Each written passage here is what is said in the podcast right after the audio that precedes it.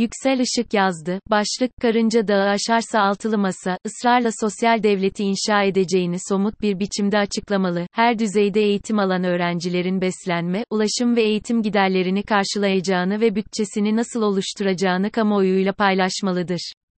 Şair Ali Yüce'nin, dağı aşmak isteyen karınca ile onu bu uğraşından vazgeçirmek isteyen muktedir arasındaki diyaloglar üzerine kurulu, Kırk Ayaklı Karınca, şiirini bilir misiniz? Şiir uzun, merak eden Şeytanistan kitabında bulabilir. Ben sonunu aktaracağım sadece, sonunda her zaman yaptıkları gibi kırk ayaklı karıncayı, hiç ayağın kalmadı işte sen bu dağı aşamadın sana demedim mi karınca diye sırıtarak tehdit etmeye kalkıştıklarında karıncanın cevabı baş döndürücüdür. Dönde bir bak daha biraz küçüldü işte daha çok karınca var geride, nereden mi aklıma geldi. Cumhurbaşkanı Erdoğan, bir vizyon belgesi açıkladı. Demek istedi ki, yapılacak bir şey varsa onu da biz yaparız. Daha önce de söylemişti bunları, bu nedenle tekrara, tekerrüre düşen bir açıklama denebilir.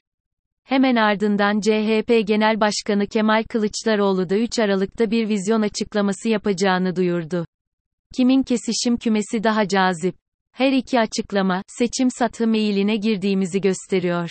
Madem seçim satı meyiline girdik, o halde Santizu'yu hatırlamamızın da zamanı gelmiş demektir. Biliyorsunuz, Santzu, yazdığı, savaş sanatı, ile tanınır. Santzu der ki ana renklerin sayısı 5'tir ama bu renklerin karışımından sonsuz sayıda renk elde edilir.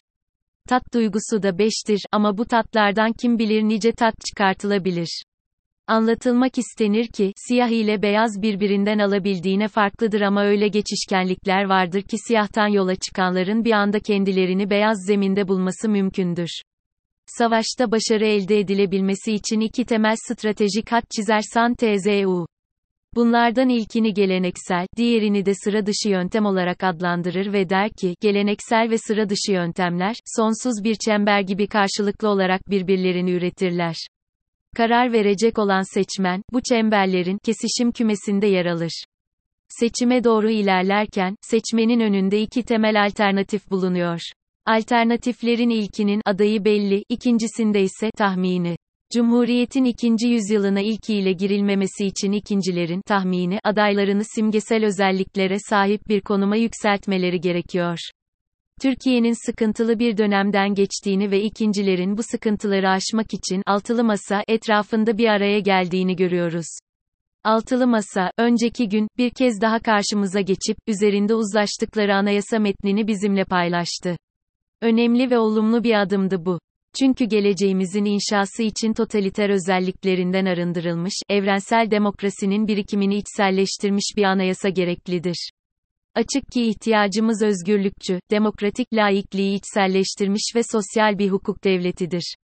Totaliter bir anayasayla yönetiliyoruz, bu nedenle özgürlükçü bir anayasa önerisi, gelecek açısından umut vericidir. CHP'nin kitabında ne yazıyor?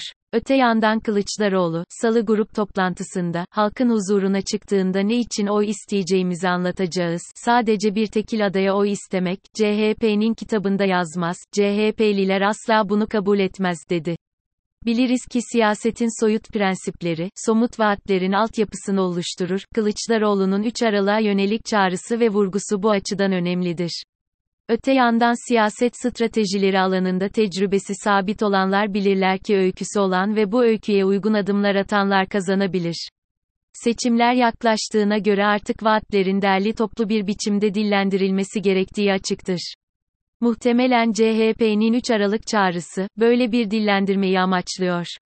En azından toplumun beklentisi, bu yönde atılacak adımları odaklanmış bulunuyor. Gene de bazı noktaların altını çizmem gerekiyor. Türkiye'de 21 milyon genç seçmen olduğu söyleniyor. Bu gençlerin bir kısmının üniversiteli, bir kısmının mezun ama işsiz, bir kısmının da çalışıyor olmakla birlikte gelecek kaygıları olduğunu biliyoruz. Bu kaygıların giderilmesine ihtiyacımız var. Altılı Masa'nın oluşum sürecinde, bu sürecin amiral gemisi konumundaki CHP eksenli açıklamaların hemen tamamında, dostlarımızla birlikte, vurgusu yapılırdı. Nokta. Bu vurgunun, daha katılımcı, daha şeffaf ve her zaman hesap verebilir bir modeli içerdiği açık, dolayısıyla son dönemlerde, anlaşılmaz bir biçimde, Kılıçdaroğlu'nun diline pelesenk olan, ben, vurgusunun yerini, tekrar, biz, vurgusunun almış olmasını da önemli buluyorum. Okur yazarlık oranı yüksek seçmen açısından önem verilen ve bir umut olarak kabul gören Soyut Vaatler manzumesinin, sorunlar yığınıyla başa çıkmakta zorlanan sıradan seçmen açısından yeterince sahiplenilmediğini görüyoruz mevcut iktidarın, sadaka kültürünü beslediğini, buna mukabil sosyal devlet kavramını aşındırdığını tecrübe etmiş bulunuyoruz.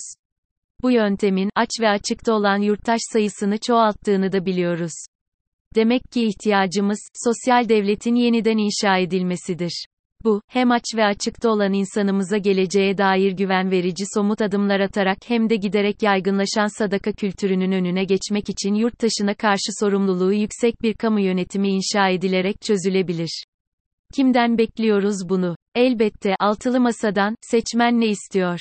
Altılı Masa, yeniden ve ısrarla sosyal devleti inşa edeceğini somut bir biçimde açıklamalı. Örneğin ilk öğretimden başlayarak, her düzeyde eğitim alan öğrencilerin beslenme, ulaşım ve eğitim giderlerini karşılayacağını ve bütçesini nasıl oluşturacağını kamuoyuyla paylaşmalıdır.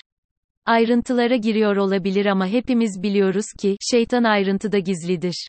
Örneğin yurda yerleştirilmeyen öğrencilere kira yardımı yapılacağını, çiftçinin üretim sürecinde kullanacağı mazotu yarı fiyatına vereceğini, emeklilere, bayram ikramiyesini bir maaş düzeyine çıkartacağını ve ayrıca bir maaş tutarında yaz tatili ikramiyesi verileceğini açıklamak hem desteksiz bir vaat değil hem de bugünkü ölçüler açısından rahatlıkla sübvanse edilebilecek somut bir vaattir. Bunlar yapılması mümkün ve de gereklidir. Teşbihte hata olmaz, seçim bir çeşit savaştır. Savaşta koşulları kendi lehine çeviren kazanır. Ne zaman ve nasıl savaşacağınızı, savaşırken gücünüzü nasıl ve nerelere yoğunlaştıracağınızı biliyorsanız, sizinle beraber hareket edenlere aynı umudu verip, o umut etrafında el birliği yapmalarını sağlayabiliyorsanız ve de tarafını seçmekte zorlananların kalbine giden yolu bulabiliyorsanız kazanırsınız. Bu hem kendinizi hem muarızlarınızı hem de iki güç arasında bir tercih yapmak zorunda kalan seçmeninizi iyi bilmeyi gerektirir. Yazıyı, Santizu'nun yazdıklarından çıkartabileceğimiz bir sonuçla kapatalım. Hem kendinizi bilmiyor hem de karşıtlarınızı iyi tanımıyorsanız, gireceğiniz her savaşta yenilgi kaçınılmazdır. Kendinizi bilip, karşıtınızı önemsemiyorsanız, kazanacağınız her zafere karşın yenilgiyle de tanışabilirsiniz. Hem kendinizi hem de karşıtınızı tanıyorsanız, zafere ulaşmanızın önünde bir engel yoktur.